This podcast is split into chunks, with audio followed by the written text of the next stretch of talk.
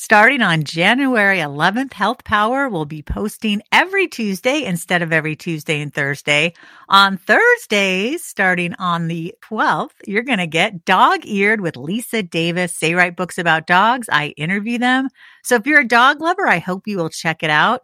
Tell your friends, tell your family, also tell them about Health Power. So again, Health Power every Tuesday, Dog Eared with Lisa Davis every Thursday. Hope you'll tune in.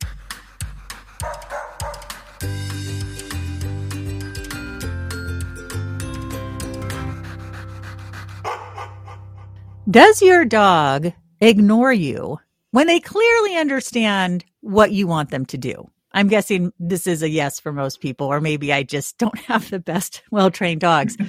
so every time I pick up my computer and I say, okay, boys, my lab immediately gets up, runs down to my studio where I record.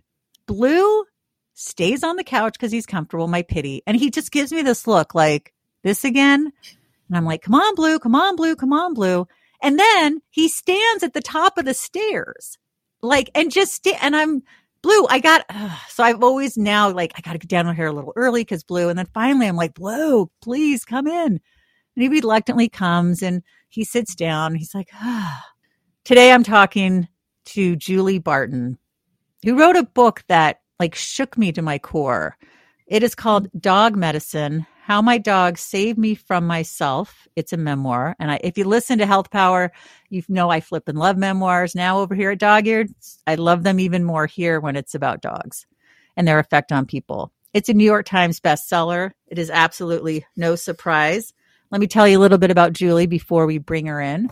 Julie Barton has an MFA in writing. I'm not at all surprised. Her writing was absolutely Perfect from Vermont College of Fine Arts has been published in several magazines and journals, including Brainchild, Two Hawks Quarterly, the Huffington Post, Louisiana Literature, and the South Carolina Review, and was nominated for a Pushcart Prize. She lives in Northern California with her husband, two daughters, and a small menagerie of pets. Julie Barton, welcome to Dog Eared with Lisa Davis. I- I'm so honored to have you. Oh, thank you so much. I'm so honored to be here. Julie, when did your love of dogs begin?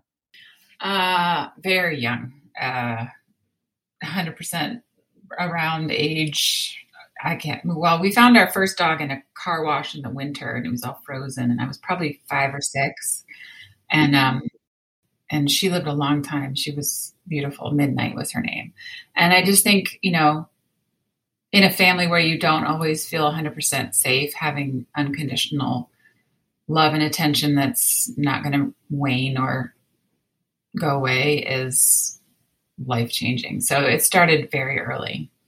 You know, I really enjoyed reading about you and Midnight and going out into the woods and your wonderful connection with somebody named Alice. Tell us yeah. about Alice. Yeah. Alice is still there. I still go see her. She's um, nice. lost a really big branch a couple years ago made me nervous. But she she was a beech tree. She's probably by now she's over 150 years old, and um, she was, in addition to animals, my she was like my grandmother. I didn't have a local grandmother, and she was really very much like, come sit with me. And I thought, you know, as a kid, I thought she had feelings and she loved me a lot. She told me her name. Um, I worried about her a lot when it was cold. And there was a scene in the book where I wrapped blankets around her trunk because I was, you know, worried about it. And and I think that was one of the first times I realized because of the way people reacted to me trudging out in the snow and putting safety pinning baby blankets to the bottom of an enormous tree. um, the way they reacted, I was like, oh, this isn't something people do. And so that was sort of one of the first seeds of self consciousness about the way that I saw the world. Um, and so the, you know, the one of the healing modalities that I used after losing Bunker was returning to that knowing, really returning to the communicating with all beings and trusting that that's that that's real. It's hard to do. It's so easy to be like, this is stupid. you know? Yeah. No, I find so much joy and, and, and I mentioned this in an interview recently, solace in nature. And I think that, and we'll get into it soon, what you had to deal with at home. I think to have that resilience and that, you know, ability to go out and have a tree that feels like a grandmother is an incredibly important thing to a child, especially what you were going through. Yes. Your book touched on so many issues that I love to talk about. I love to talk about trauma. I love to talk about healing. I love to talk about mental illness. I love to talk about dogs. Mm-hmm. I love to mm-hmm. talk about hope and forgiveness. Like it's all in there. It's just incredible. So I, you know, with memoirs, it's always tricky because I never want to give too much away. I don't want to be like, oh my God, that time, this, blah, blah, and this huge thing. You're like, well, gee, Lisa, you just ruined it. No, I've been doing this long enough. Julie, I know not to do that. Your story starts in New York City, April 16th, 1996 and you're in your kitchen for two days off and on sleeping while the stove is on and the water's boiled down and there's smoke and, and you had a nervous breakdown. Take mm-hmm. us back to mm-hmm. that time in your life. I moved to New York probably for the wrong reasons right after college um, and thought that, you know, I, I, you know, I grew up in a pretty rural area and I wanted to be a big city kid and I moved and um, didn't really understand – I didn't understand mental health for sure. I don't think anybody in 96 did. I think it was just sort of like, right. why are you such a downer kind of thing. Um, and so I really was struggling and didn't know what it meant, what was going on. I had this bad boyfriend who would, you know, come and go as he pleased and leave me devastated in a way that was, I knew, too intense. Um, and then, you know, it, it, it kind of, I kept trying and trying to continue with my life, with my job, which paid me peanuts in New York City, and I could barely afford food. And, you know, I finally just was like, I can't, this is not sustainable. And, and then, you know, as it happens, you know, your body gives out. Your body is, is the one telling you what's going on. So my, my mind, was trying and trying to keep going and keep this, you know, I'm a college graduate now and I'm doing this now and I'm in the city now. And, and I just was like, I can't.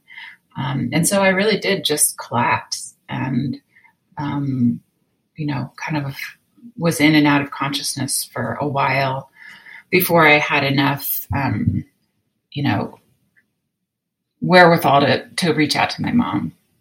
She came and picked me up and even though she didn't know exactly what was going on or what to say she knew what to do. Um, and she got me in the car and said go quit your job. You're coming home. And um, i think partly it was she knew enough because she was a high school teacher and she saw teenagers in distress and knew when it was dangerous and knew that i was there and she she took me home and um, you know, I basically just sort of continued to collapse at home, but at least I was safe there. They could check on me. And um, it, it, it, got worse before it got better. Um, and, you know, I think in, in the mid 90s, we didn't have the vocabulary that we do now mental health. And we just thought, why is she so negative? And why is she always sleeping? why is, you know, and, and I think it took a lot of research on their part um, to figure out like, okay, this is something. And then they, you know, got me into a psychiatrist and, you know, this woman who I've met 45 minutes once in my life, never met her again, changed the whole trajectory of my life by diagnosing me with depression in that time. And I was like, obviously I was like, no, but I knew, knew she was right. And it was kind of a relief to yeah. have um, a name for it and to know that this was not, I'm not the only person out here who's struggling like this because it's so isolating and you feel so disconnected from everyone and everything that it was nice to know that, okay, well, maybe this is not because there's something terribly wrong with me. During that time, you were full of negative self-talk, but it was it was just so automatic. Oh, yeah. And it stems from your, the abuse you received, which we'll get into from your brother, mm-hmm. that those voices were just always there. And it wasn't even something that you were aware of until later on. Talk to us a little bit about, about those voices. It's a really, very difficult thing to notice when it's something you've just always done. Um, you know, eh, the negative self talk has probably been the hardest nut for me to crack. Um, you know, as an adult, but as a as a young person, it was in such high gear that every single thing I did, even if it was good, my brain would twist it to well it's because you're conceited and it's because you're this that you know would it would it was just this automatic thing and it you know i i constantly thought that people were looking at me with disdain and disgust. And if that if that i ever got a sign that maybe somebody wasn't i was so desperate for that that i would sort of lose myself in it. And you know, it was it was constant, and I also just didn't know that that was what I was doing, and I didn't know also that everybody else didn't do that. Um, that right. not everybody else lived this life of feeling utterly, um, you know, deflated by everything. you know, the simplest thing, the simplest thing could send me into a tailspin, and I would just have to try to hang on by my fingernails. And you know, it I didn't know I was doing it. I didn't know that that wasn't how everybody was. And, you know, it took me really sinking and sinking and sinking to even start to notice or have the, I don't even know if it's like bravery or, or insight to look in and notice like, okay, yeah, I guess I am doing that. Like, that's probably not great, you know? But, um, it, you know, it's, it's when you, when you come up and you've um, just heard you are pretty worthless and nobody likes you and you know from even you know just one person in your household i was not hearing that from my parents you know? I was only hearing it from my brother but unfortunately my brother was the one i was with most of the time. Um, and i just i didn't know it I, I had internalized it this really got me. It so heartbreaking. Quote, many older brothers are mean and unhappy. I didn't think it was out of the ordinary that mine called me names, bitch, whore, loser, idiot, ugly, weirdo, fuckface, and he hit me hard. He spit in my face. He pushed me down. He stepped on me. He pulled my hair. He chased me with knives. And I'm just so, I was I literally want to find him and I want to murder him. like I'm so angry. Yeah. I was like, what that like and then I'm like, what the hell is wrong with your parents? I'm assuming I, I'm not alone in this. And it's interesting because Sarah Hodgson, and I mentioned this to Julie before the show, who I had on. If you haven't heard her, go listen to her. She's fabulous here on Dog Eared and many other places. She loved Julie's book. And I said she could ask a question, and this relates. So Sarah says also, there were times in your book when I felt so angry at your mom, at your family, at your brother. Then through your forgiveness, I felt like gathering, gathering them all in my arms and singing sweet hymn until their inner child felt safe, understood, and calm. And I'm just thinking, no, I just want to connect, not your parents. I, I do want to sit them down, have a LARP, but your brother. So she has two questions, um, which we're going to get to later. I do want to say it's different how people come to it, right? Like you have this forgiveness where I have this venom. Mm-hmm. And I realize it's not my experience and the venom just eats us alive, right? Mm-hmm. mm-hmm. But just talk to us about what it was like to share this. Was it cathartic? And and and what it was like not to like just lash out and as a grown up just run them over with your car. I mean, that's you know, yeah, seriously, yeah. like don't tell me, yeah. do not tell me where your brother lives. I mean, I'm just yeah, I know. Well, here's the thing: is that you know we all in in families, right? We all have a defined role, and mine was right. never. It was never. um well, that's not true. I was going to say it's it, it was never rage and it was never it was rage, but really only directed at my mother because in my family, you, know, if I were rageful at my dad and my brother, you know, there was a lot of sort of like inherent misogyny in my family that I think is just part of the times. But um, you know, I in the process of writing the book, you know, obviously I had to do a lot of work. And I went home one summer And I said to both my parents, like, where were you? What the hell? You know? And did you tell them how bad it was? Yeah. Yeah. And they knew some of it. I mean, my dad was there the time that my brother knocked me unconscious and, you know, I had like to get go to the hospital and get stitches in my head. And, you know, he saw that. Um, but you know, the way that he dealt with it was um, a lot of screaming and and yelling at him, which to me scared me more because I was like, he's just going to be more mad at me and be meaner the next time and try to hide it from my parents, which he was very, you know, adept at.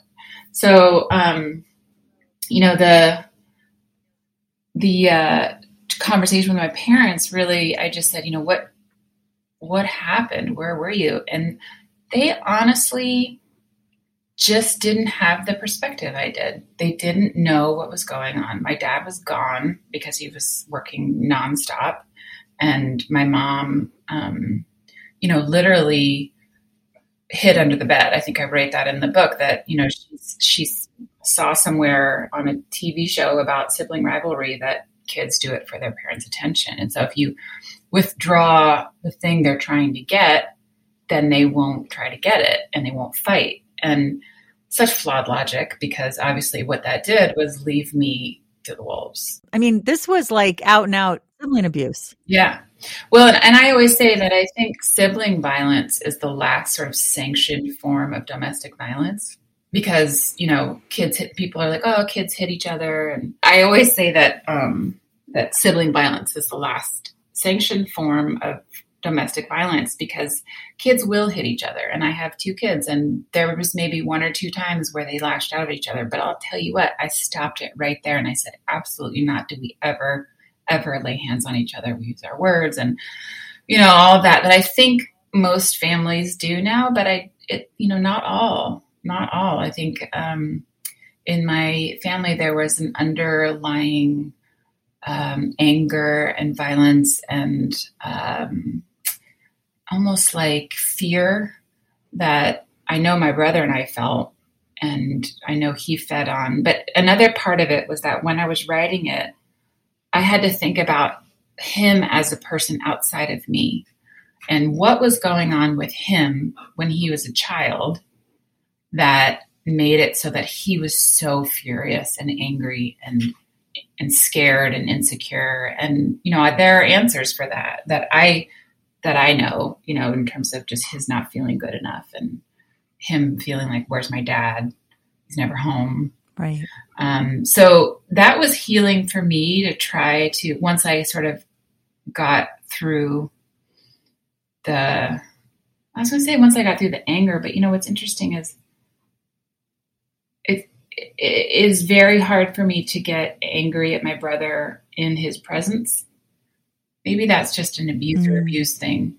I can do it when I'm not there, but when I am with him, it's I, am st- I revert back to I want to be his pal, um, which is why I live very far away from where I grew up, um, and you know I just I just minimize it because you know there's a there's a role there that I I still don't really know how to not go into, although I'm getting better. Um, but yeah, it was it was very challenging, and then also I think for me, you know, I I'm still working kind of tirelessly on trying to untraumatize my brain.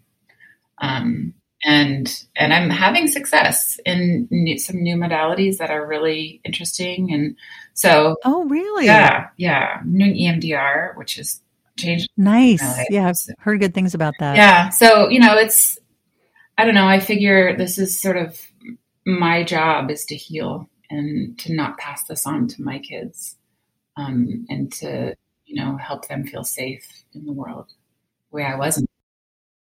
Did your brother read the book? And if yes, what was his reaction? Um, he did read the book, and it took him a while. I sent it to him, and he didn't read it. And then I sent him a hard copy of it, and I didn't hear anything for several months. And then, um, out of the blue, he posted on social media a photo of the cover, I think it was, and he said, I just finished my sister's book. I'm so proud of her. It's amazing, except it made me cry and I'm sitting in the middle of the airport. And and you know, to me, I was I remember I was sitting at my desk and I saw it and I pushed back from the desk and put both my arms up in the air and I was like, oh my gosh, oh my gosh. Because to me, that felt, you know, he has apologized for our wife um, and said, you know, I, I know I wasn't a very good brother. And I, I kind of thought like, I kind of thought like I was waiting for that, but, you know, when that came, it was really hollow. I was like, okay, that didn't do what I thought it was going to do. That that was it. My head's about to explode. I wasn't a very good brother. Well, he we were at a bar. You know, it was very typical. I mean, and I don't think he. I don't know. I don't know how he remembers it. Um, you know, everybody remembers things differently. I mean, he remembered all the scenes that I wrote about. Um, but I think from his perspective, he was tortured and I was the closest whipping post, right? And so he wasn't thinking about I don't I don't see I don't know what he was thinking, but but you know, when he read that read the book and he posted this lovely thing before the book even came out, my thought was there are many ways to atone for bad behavior. And this to me was a really beautiful one because he knew how much it meant to me to have this book out in the world. And he could have said, This makes me look bad. Um, and he didn't. He never said that. He, he we don't talk about it. And, um, you know, when I was there recently, I was talking to other people about the book and he was in, in the room and that was a little awkward. Um, but he's never tried to stop me. He's never tried to you know, say anything about it, which to me is that's very honorable. And that tells me that he he's willing to to really sort of take the take the hit right?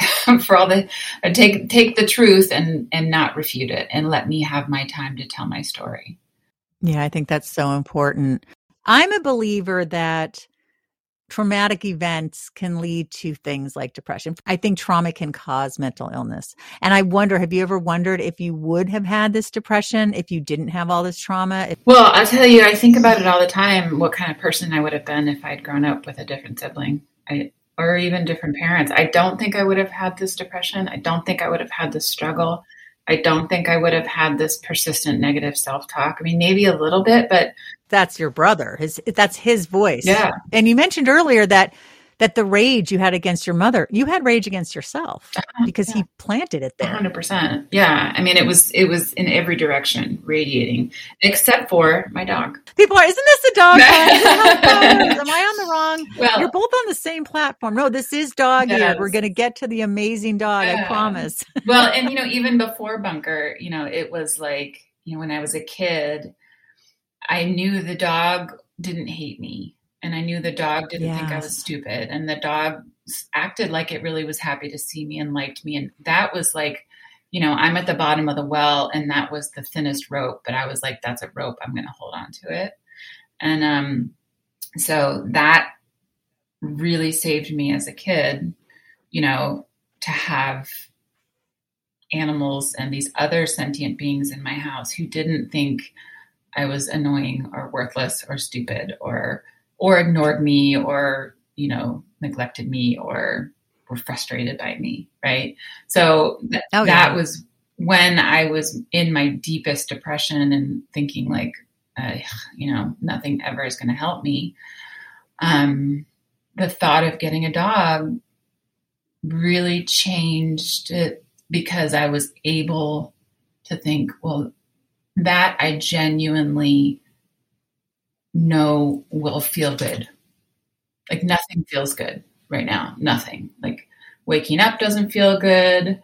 Um, you know, anything, being outside, even sleeping was, you know, nothing felt good. Nothing felt even remotely okay. Um, and so I thought, well, if I have a dog, maybe if it's just me and him, it'll start to feel like maybe I have the strength. And, you know, there we go again to my mom. My mom's credit, she was like, okay, let's do this. Like she is a doer. She will, that's, that's, she will go and do this with you or for you. And so we, she's like, let's go. We're going to go get a dog today. And so, you know, that, that absolutely saved my life. It did. And Bunker found you. I love how you write about that. Mm-hmm. And he licked your nose, and you're like, "Yep, he, here he is." He's like, "Here I am. Yeah. Let's go." Like, where you been? I've been waiting for you. You know, I also love in the book your writing style is so incredible, and you talk about how on the same day that you were, or that few couple days you're having that nervous breakdown, is when when you look at the breeders journals and stuff is when bunker was born and just the way you go back and forth and him being helpless and you being helpless and eating your mom and him meeting his mom and, and being a newborn and mm-hmm. it was just beautiful. I mean the way that you wrote this book was so incredibly eloquent and just every word was perfect. I mean you were a really gifted writer. Thank you. Thank you. Well you know it's it was amazing and it's you know it, it made me believe in spirit and in the universe having our back because i didn't notice or know any of those dates until i started writing the book. And then i was like you know let me just go back and look like that's what was wow. the day i called my mom? Okay what was it and i was like oh my god that's bunker's birthday. Oh my god. You know? And then oh yeah. it, it all kind of started to fall into place that you know that was our trajectory. And it, it you know that that is one of those moments where i'm just like yeah you know this was he is my my soul twin my spirit twin whatever you want it to be. And it's my turn in this lifetime to ha- only have him for 11 years. And you know and it's not enough. it's not enough at all. And it, you know and it's sad too because i've got so many i have three dogs now and i I, I kind of think I keep getting them because I keep thinking like maybe it'll be like him again. And they're beautiful and oh, amazing, yeah. but you know, um, I know what you mean. I got my bunker here. I got my Mr. Baby Blue, my pity. I, I looking I every night we're cuddling and I think I don't understand how am I going to go on like when he's not here but yeah. we have to right we've all had that extra special soulmate dog and I love too how like I heard you in an interview talking about how you know your husband knew that your dog was your soulmate going into yeah. this oh, so yeah. my poor husband you know we've been together 25 years we just got blue 7 seven years ago. So, you know, he didn't realize he was marrying somebody with a dog with a That's so funny. Yeah, yeah, yeah. Yeah. He's like, you gotta step aside for a while because we got yes. we gotta yeah i mean that that was definitely part of the deal and and and it was beautiful because he really loved and respected that relationship and they also had their own their own connection but he was you know first and foremost in my mind in all things with bunker it was so hard and again i don't want to give too much away but you you have depression yeah. right which is a constant struggle yes. and bunker was immensely helpful yeah.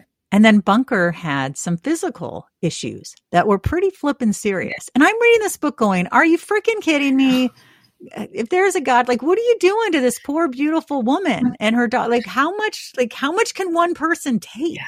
So this is up to you how much you want to share. Cause again, I want people to get the book. You have to get this book. Again, Dog Medicine, How My Dog Saved Me from Myself. We're not anywhere near done. I just wanted to put the title out there. Yeah. Because I'm thinking to myself, this is, this is almost like a movie. Like it's just unbelievable. Yeah. Yeah. Yeah. so heart wrenching. Yeah. And as you're living it, you're like, this, what the hell? like this, this is terrible. this is absolutely terrible. Um, yeah. I mean, it, it, at the time I was in, you know, I was recovering and I was doing better and I had sort of, you know, I'd found a new city and I'd relaunched myself. And, you know, when I got this devastating news about Bunker and his health. And I thought, well, I mean, it was very clear to me like, if he dies, I'm not going to stay. Um, which is scary, you know, for those of us who have our our soul dogs, you know, something could happen to them. But and, and I was not at the point in my life where I thought I would survive losing him. Um, right. And so it was all or nothing, you know. So it, at the time, it shook me, but it was also very clear. you know, I wasn't I wasn't going to be here without him, and I wasn't going to be cheated out of that lifetime because he was only seven or eight months old when he had that diagnosis, and so oh, you know, and what was beautiful about it was this new community that I had landed in um, rallied around me in a way I had never experienced before. I mean, it still gives me chills. Like they had a fundraiser at our house. You know, we were all in our early 20s and, you know, they bought a keg and put a picture of Bunker on it. And all my friends came over and put money in a basket. And I, I just remember feeling like, what, what, why is, why are people being so nice? And what did I, like, what did I, you know, what did I, of course, I'm sure my mind was like, well, they just like Bunker. They don't really care about you. But, you know, it was very much that these people cared around me and that was new and beautiful and hard and um but you know it, it you know in the book the stakes seem high because they were for me. It was oh yeah. I was not going to go on without him. If he if something happened to him it was just not gonna was not gonna work. And then and then you know when he did pass away um you know, I was pregnant with my second child. I was seven months pregnant, and and so I'm working on the next book, which is how do I live without him? How do you live without him? And it's oh yeah, I need that. Yeah, yeah. Or someday. Yeah, and and it's a really hard one to write. It's a really hard one to write, but you know, it's really, it's it's continuing with the healing that he started, that he was the catalyst of. It's really amazing. I'm going to go back to Sarah Hodgson for a moment uh, to her questions. This one isn't so much a question. This is just cute. She says, I love to learn your dog was in your wedding. My dog Whoopsie was in mine too. I love the name Whoopsie. So I so want to rename one of my dogs Whoopsie. Uh, this is, uh, and you mentioned your family a moment ago. So uh, she asks, How did Bunker mature and tolerate your girls as your family expanded? Uh, can you talk a little uh, bit of the dogs you've loved since Bunker? Mm-hmm. Um, mm-hmm. And did you ever long for another retriever? Mm-hmm. Oh, and then I have another question after that. Yeah, okay. she just writes. She writes great questions. I'm yeah. just all off the top of my head. I'm all emotion. I'm all emotion. I'm like, damn. But that's just how I. That's how I. I do it. Yeah, I get it. Same. The same way. Um, you know, Bunker was. It was funny when when my first daughter was born. Um, he he didn't come downstairs for like a day. he stayed upstairs and you know, he would come out to go eat and go to the bathroom, but like he really sort of retreated. And that was hard because I thought he, you know, was he upset? But then he very quickly was like, Oh, this is my baby, you know? And Aww, he would, yeah. I would literally use him as like a little bed for her. And I would, I would lie her on him and he would just lay there and he was he was very he was very verbal. He would talk a lot. He would howl and um oh. you know she she got got used to that and they would he, when she would cry he would howl and it was it was very sweet. Um oh that is so sweet. Yeah yeah and then you know i have a retriever now. I have my first full golden retriever since bunker. And um i'll tell you i knew that she was my dog when so it was a friend of mine who bred her dog, and she, she was supposed to have five puppies, and the, the the mom gave birth to five, and they were all sort of white golden retrievers, and then the mom was still laboring, and they they were like, "What's going on?" And then she gave birth to a sixth that was red because Bunker. Was, Oh, nice. And um, and then the mom took took my current dog, whose name is Sunny, um, took her out to the yard to try to bury her. Um, and my friend was like, "That puppy's not, you know, not dead. We're gonna bring it back in." the mom, I think, the instinct was like, you know, this is, I don't know, for whatever reason, wanted to to leave that one out, and so she brought her back in, and the mom was fine with her, but um, I knew the minute my friend told me about this one unexpected red golden that people wanted to toss out or that the mom wanted to toss out, I was like, that's my dog. so she's she's here now and she's amazing. She's like a world class cuddler and I just I do really love, love her. That. I do love her, yeah. Oh, that's awesome. Now the other question that Sarah Hodgson again uh, she's amazing, that she asked was, uh, what age did you share your emotional truth with your daughters? I assume they have read the book. And how do you feel they have grown from your processing the scars of your past? Mm, yeah.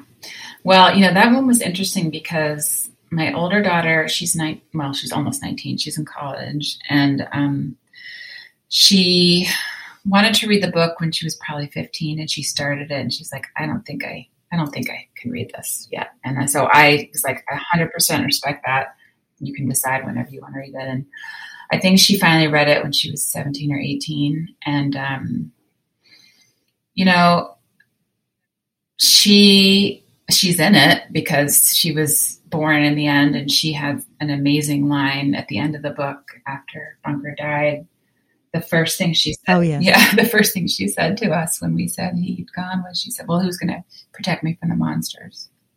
And I thought, I don't, same girl. um, but, you know, the, the, the answer was me, you know, I, I'm going to do that for you now because I, I know how now. And, and that's, and I think also my forthrightness with my mental health and also my real sensitivity to daughters and girls growing up and knowing probably to a fault that they're worried about things. You know, sometimes I think they're upset about something or worried about something and they aren't at all. um, yes. But, you know, it, I think it's, I know with, you know, with my older daughter who has read the book, it really deeply connected us and she's proud. You know, she's proud of the fact that her mom did this thing and um, that feels good. And then my younger daughter hasn't read it yet. She has told me she's 15 and she said, I'm scared to read it. And I said, You don't have to read it until, you know, ever. You don't have to read it ever, but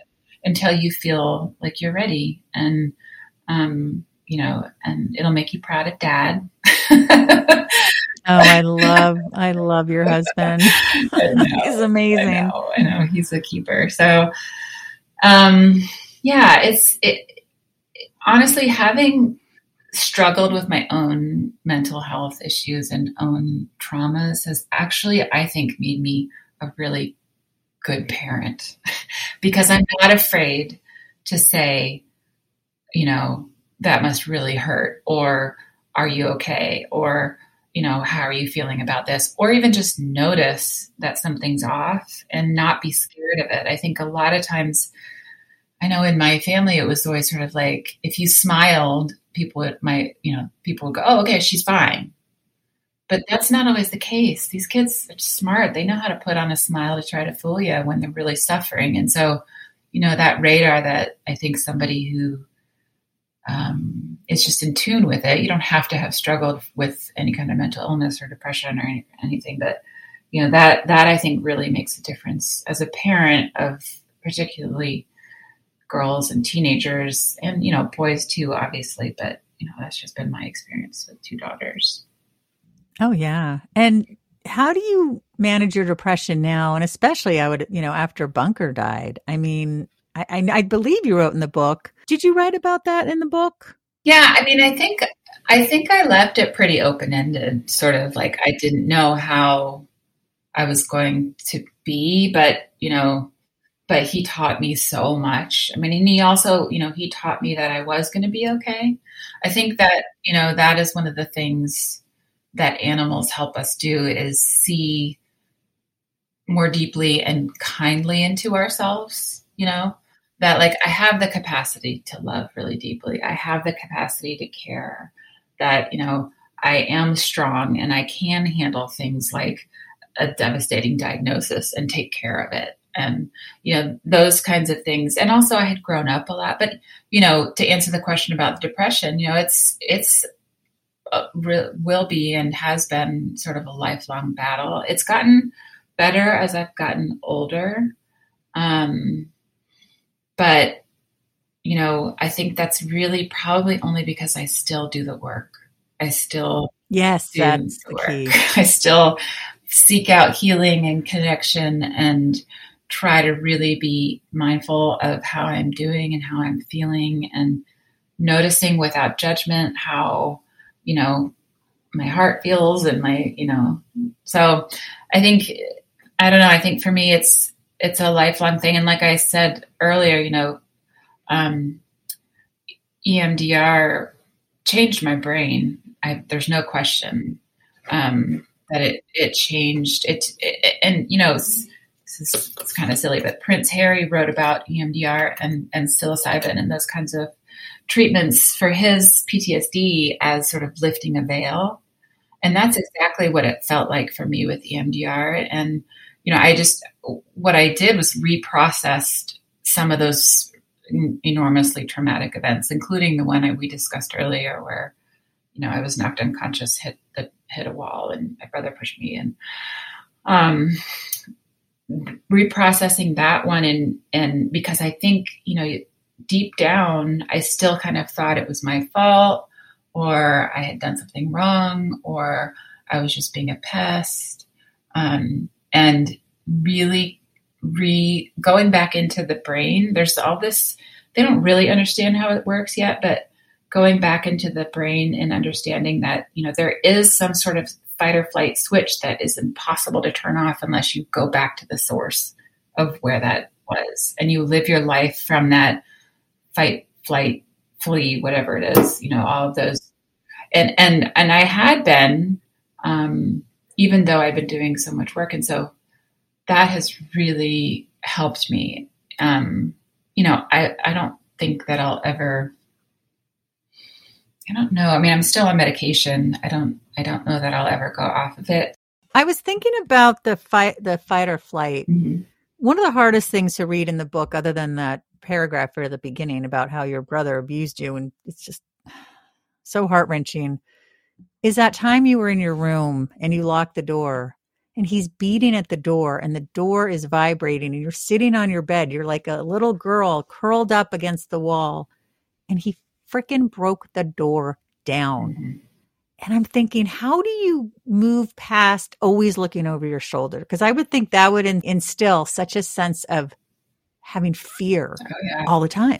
Yeah, absolutely. And and I'll tell you the time I noticed that that was in my that was instilled in me was when I was in college and I was talking to a guy and he went he had like bangs like you know long bangs and he went to pull pull them away from his face and I flinched because I thought he was going to hit me it was in my body. Like I didn't actually think he was going to hit me, like in my mind, but my body flinched, and I oh, yeah. and I was like, "What was that?" And I, I mean, I knew that that was what my body was doing, but you know, um, I, I, I did have that, and then it also, you know, translates into a really warped sense of love and relationship. You know that somebody, you know, that's where you run into somebody treating you like garbage and you thinking either that it's your fault or that you're not good enough or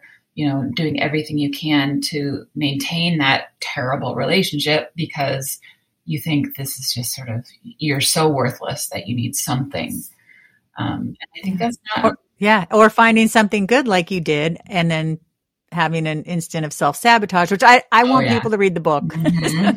Oh, right. Oh, yeah. But I, I, I related to that so much because I have a, of sex and love addiction. I, I totally related to that. Well, and you know, it's, it's interesting because I think that's where, you know, trauma and addiction are so intertwined.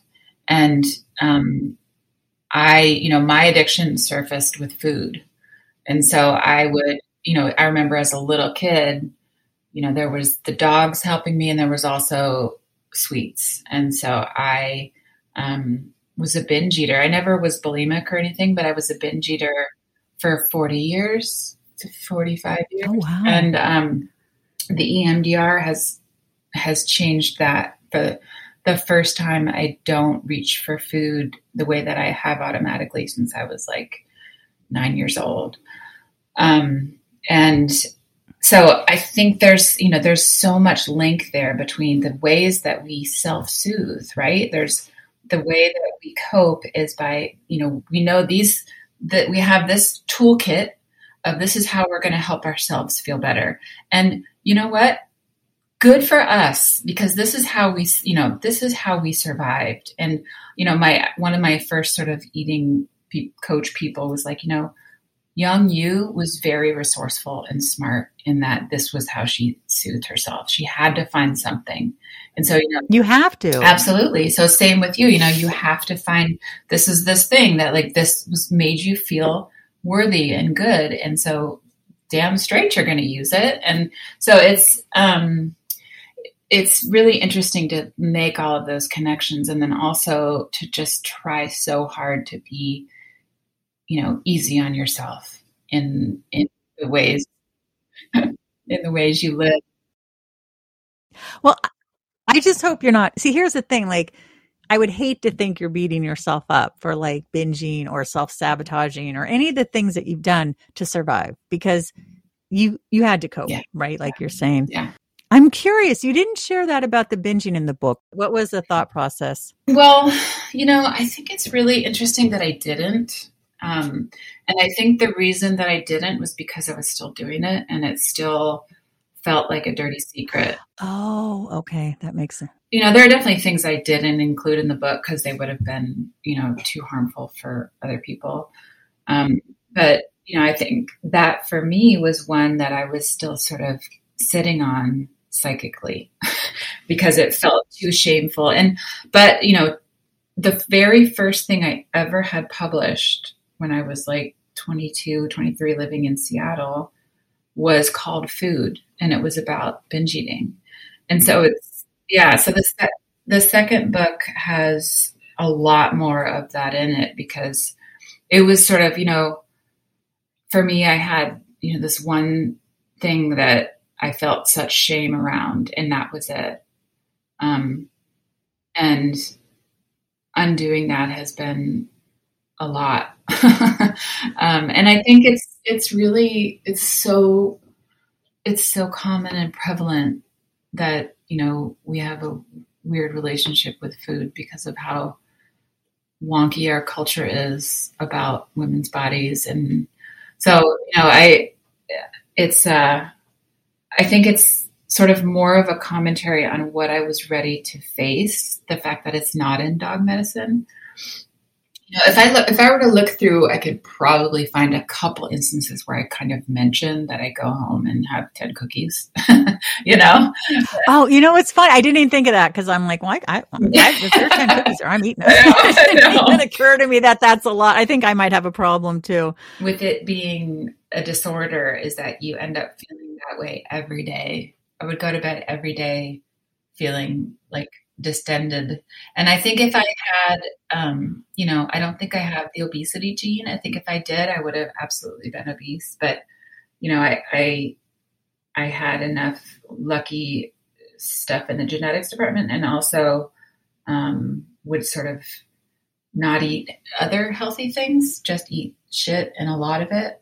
So, you know, it was it it wasn't good. And I, I know I'm still healing from that, but I've made the EMDR is the first thing. I just always thought I'm always gonna have to deal with this. I'm always gonna just be overeating secretly to calm my nerves and um I think that EMDR is the first time I thought, oh my God, like, did this actually help? So, Man, I have so many people. I have, I mean, I literally, I have a friend with anorexia. I have a friend with DID-NOS, two friends with complex PTSD. I seem to attract into my life a lot of people with complex issues and trauma. And so I'm going to tell them about this. I've also been very curious about the psilocybin. Did you try that? I didn't. I didn't. I, I mean, I think if I found a, practitioner, a practitioner that I trusted, I might do it. I have friends who've done it. I think that'd be really cool. I've heard amazing things about it. I mean, the EMDR took like a year. So if I could do it in a couple hours with psilocybin, that'd be a lot more efficient and cost effective. I want to jump into just how magical dogs are before we go today. And I know you've said you learned a lot of things from Bunker and you've shared some. Share share some more. the science is catching up to what I think many of us have known for a long time, which is that dogs sense when we're struggling. There was just an article last week about how dogs can str- can smell stress, and so that's how they, you know, like therapy dogs. That's how they know who to go to. Um, and I think that, you know, it felt very magical at the time that, you know, there was a moment in the book where, you know, I had gotten the puppy, I'd gotten Bunker, and I had a re- few really good days. And then I started to crash again. And I was sitting on the couch just thinking, like, what am I doing? Like, now I have a dog on top of feeling terrible. And he noticed from across the room that I was struggling and he just walked over and sat on my feet and leaned against my legs and looked up at me with this ridiculously adorable face. And I thought, okay, I have a choice here. I can decide that he just noticed that I was struggling and he came over to help, or I can decide it was a coincidence and that nothing matters. And I was like, I have to decide the first. I have to decide that he noticed. And because I did really believe in it and because it was true, it was what he did. He did that my whole life, not just to me, too. I mean, I have, I mean, he did it with other friends of mine who he knew were struggling. He would just sort of be close to them and lean on them. Um, he was extraordinarily perceptive that way and special. And he was also very, very calm. He was calm. Mm. And it may have been because of the ailment he had that he just couldn't run around the way that, you know, the average puppy could, but he was just very, very calm. And so, you know, for me, the, the act of noticing that someone is struggling and not going in and saying, What's wrong? Let me give you my opinion and my thoughts and my advice and da da da. Instead of just going in and just being like, Hey, you doing? You know, that kind of being there in solidarity is is um, what dogs have in spades, which is they just want to be with you and they want to, you know, be your companion and your carer, and in return, we we do the same for them. And then also, you know, I do think I've learned with my subsequent dogs that how important it is to to really do do do training well. Because when you train the dogs then you know they understand that you're the boss and they don't have to worry about taking care of everything. You've got it. And they can relax a little bit when you're the alpha. And then um, when you start to you know teach them these commands and stuff you start to have a language um, that can be really beautiful. So. what are some of your favorite memories of bunker Mm. Well, so many. We used to go to these beautiful off leash parks in Seattle, and I have a picture of him standing in Lake Washington, and the water's like up to his chest, and he's just looking at the camera. And I, I dare anybody to look at that photo and not feel that there is a very deep soul Buddha dog looking at you. um, and, you know, just watching his joy made me have joy. Um, and it was not hard to come by, you know, him, me coming home and me going for walks with him. And um, I have video footage of him and I. I used to do a video journal. This was in like 1999. Oh, cool. And I have this footage of me talking, and then you can see him come get on the bed and sit by me. And um, those are really precious to look back at because you can see the healing in action. Uh, and then, you know, really so many amazing uh, snowshoeing with him. He loved the snow. We used to snowshoe in Seattle, um, you know, walking with him. And then also how incredibly gentle he was with Rachel, my baby, when she was born, my baby mm. college. And um, he was just incredibly in tune with her. And yeah i mean i i honestly the thing i miss the most about him is just his presence because there was a calm that came over me when he was there. It was like okay things are going to be okay. I got him. And i haven't had that since. And it may just have been a timing thing. It may have been because he was spectacular which he was um, so, you know, I don't know, but that's what I miss the most. And I try to conjure that sometimes, you know, and just sort of really remember you know, sitting in that feeling of feeling utterly safe with him by my side and seen in a way that I had ne- had not been in my whole life. Are there things that help you conjure that and feel that feeling?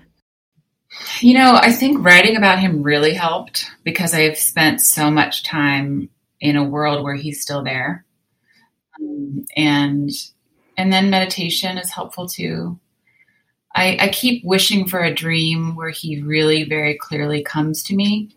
Um, and I haven't had one yet. I've had a I had a dream where a different dog with Bunker's soul came to me, and oh, wow. that was really interesting because I knew it was him, but it wasn't him. So that was that was really special. So yeah, I mean, the, my memories of him are all just really, really solid, peaceful. You know, no fuss memories. Really beautiful. Yeah. That is so nice. People listen to the show probably figure out that my pity blue is my bunker. I'm getting teared up just thinking about it. Mm-hmm. And he's still here. He's seven and a half. And every morning around 4:30 in the morning, he jumps on the bed and he just comes and puts his big heavy head right on my chest or under my arm. He loves to like smush his nose. And I'm thinking like this is the nicest feeling. I don't know how I'm not going to, how am I going to live without this? This has just become our thing. And it, I just, it's so hard. Is I mean, I'm in the moment with them, and my husband's like, "Hon, you got to be in the moment. You got to be mindful. You got." All right, fine, but you don't understand. He's my bunker. You know, that's how I explain it now. He's he's my bunker baby. Yeah, it's it's honestly it's tragic how short dogs live. It's not okay. Yes. It does make you savor each each moment more because of that. And and you know, I think for me with with Bunk, it was like he set me on this trajectory that in order to honor him and his life and his sort of legacy, I have to continue on, um, which is just being so grateful that he ever came and he ever happened.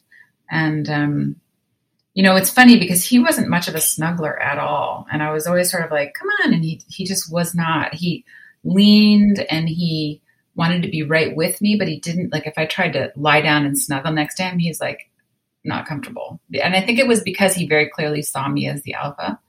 My current golden every morning does a similar thing to what Blue does. She gets on the bed, she stands over me and stares at me until I lift.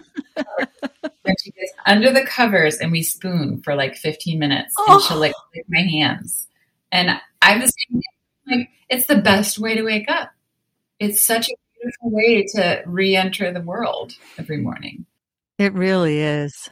I have one more question because you're such a gifted writer uh, that Sarah wants to know. She said, I am eager to take your online writing course. I see you offered one in January. I just missed it. How often do you offer these courses and are you available for private coaching? Oh, that'd be a dream. yeah, yeah. Um, well, I teach I teach the class pretty much year round. I usually do like a six week session. The class is um, very it's generative, so all you do is you come with a pen and paper and an open mind and heart. And I read a poem, and the poem is the prompt, and I give you, you know, sort of advice on where to start. And then we just write by hand for 15 minutes. And then we read aloud to each other right away with no commentary. There's no critique, there's no nothing. It's really just a matter of, it's sort of like, I think of it like a yoga session. You know, it's like you're going into practice, you're practicing. And so I use it that way. And, and it's very, um, communal and non-judgmental and it's the way that i get a lot of my writing down on paper because when you're writing by hand the the something happens there's some sort of alchemy that the computer skips right so when you're writing by hand you have to slow down a little bit because you can't write as fast and also you can't delete so you just sort of find a little bit more of a rhythm um, so we do that i do that once a week for sessions run from four to six weeks, and um, you know the one on Mondays online, so anybody could come, and it's a really oh, awesome. wonderful practice. And then yeah, I do do I do do individual coaching um, for manuscripts and that kind of thing. But I, you know, I think it, I always coach people on. There's a point when you're writing when really all you need is a cheerleader, and I can I can be that for you. But you know, it's it's not until the very end that you may. Um, want someone to really go in with you and dive. I think one of the things that I'm most um, I understand the best with writing is structure. I understand how to make a book unputdownable, which is that you know it took me a long time to figure out how that works, and it's well, you did that. Oh, thank you. thank you. Yes, I could not put this down, and I couldn't stop listening either. Oh, For like two you. days, my my daughter was like, "Hey, mom, where's?" I'm like, "Ask your dad. I cannot stop listening to this book." Could you tell that I had a cold? I had a terrible cold while I was recording it. Oh no! I just thought you had such a beautiful voice. But you know, it's funny because when you got on here, I thought, oh, she sounds a little different. Yeah. So okay, so you had. I had yeah, like the cold, the worst cold. I the, we had three days at the studio for me to record it, which I had to audition for my own audiobook because what? I think they don't, you know, they don't know if maybe the writer has an annoying voice, but um, I got very sick. in the first day that we recorded, I lost my voice by like noon, and we had to stop, and so it was very stressful, but got through it you were saying that you you do you do know how to have a book you don't want to put it down. That's that's great. I mean you can coach people on that. That's pretty spectacular. Yeah it's not easy but it's doable and it's just you have to really be able to and that's like for me when i'm writing that's that's at the end you know or to the last third of the writing process where you start to figure out like okay how can this structurally succeed? Um, so yeah it's fun. Now now, was there anything that we didn't touch on? Because I know, like, because I love to talk about the trauma and the healing, and I, I. I, you know, people are probably like, "Why didn't you talk more about dogs?" But listen, this is your journey. Yeah. This is, and Bunker was a huge part of it. Yeah. And if it wasn't for him, you really would have. I wouldn't be here. He really was medicine. Oh, a thousand percent. Yeah, a thousand percent. And you know, the, you know, I, I talk about this in the next book, and I'll say it here that you know the the um so the day he died on April fourth, two thousand seven, and um, mm. the next morning I woke up, and you know, waking up without him was I just I didn't know how I was going to do it. And I kind of zombie like went into my office and I got on my computer and turned on email because I don't know what else are you going to do. And um, the first email I saw was an email that I had.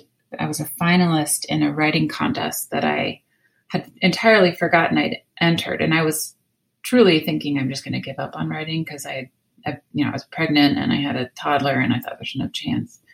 And I looked at that email, and I'll never forget. I looked up and to the right, and I heard him say, "Tell our story." And oh, I was like, oh my god.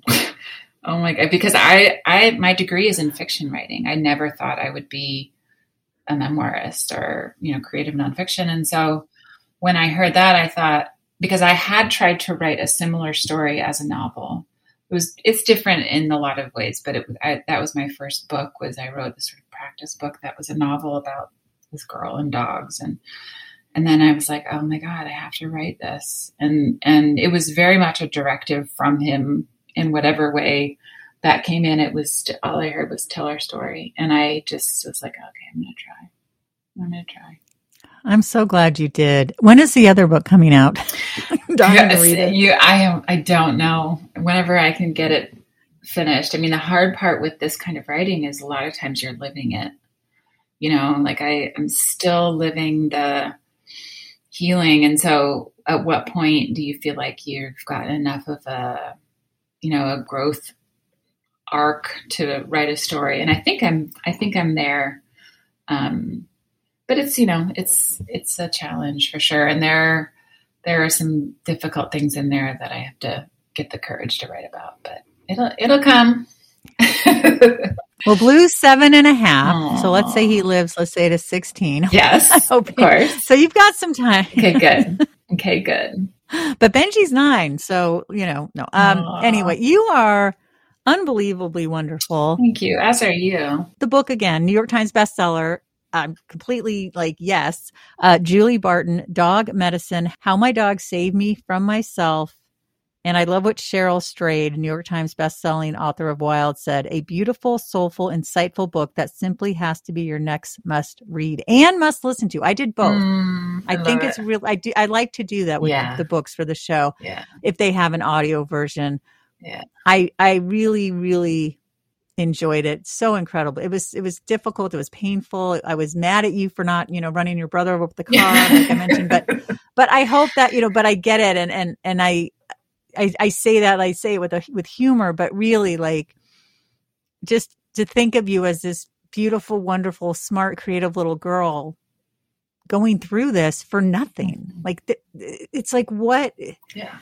yeah. it was really hard, but thank God for Bunker and thank God for your courage and strength and all the work you've done on yourself. Thank you, Lisa. Thank you so much. Thank you, thank you, thank you. Yeah, you know, you know, constantly working on it.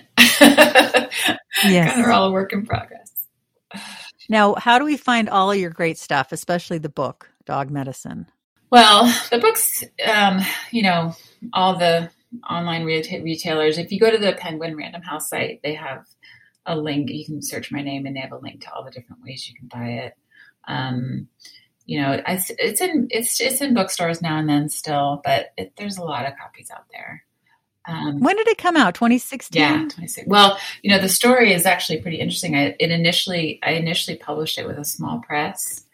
Um, Oh, that's, yeah. yeah, that called Think Piece Publishing because it was like a mental health imprint, and I really liked the guy who was running that publishing house, and it was very small, but I felt very safe, and I was I was pretty scared to to try to do the big ones because it just felt like I I don't know probably a self esteem issue in there, but um, then uh, then they came to me, you know, this agent that found me reached out to me before it came out with a small press and said, I really think I could sell this to one of the big houses.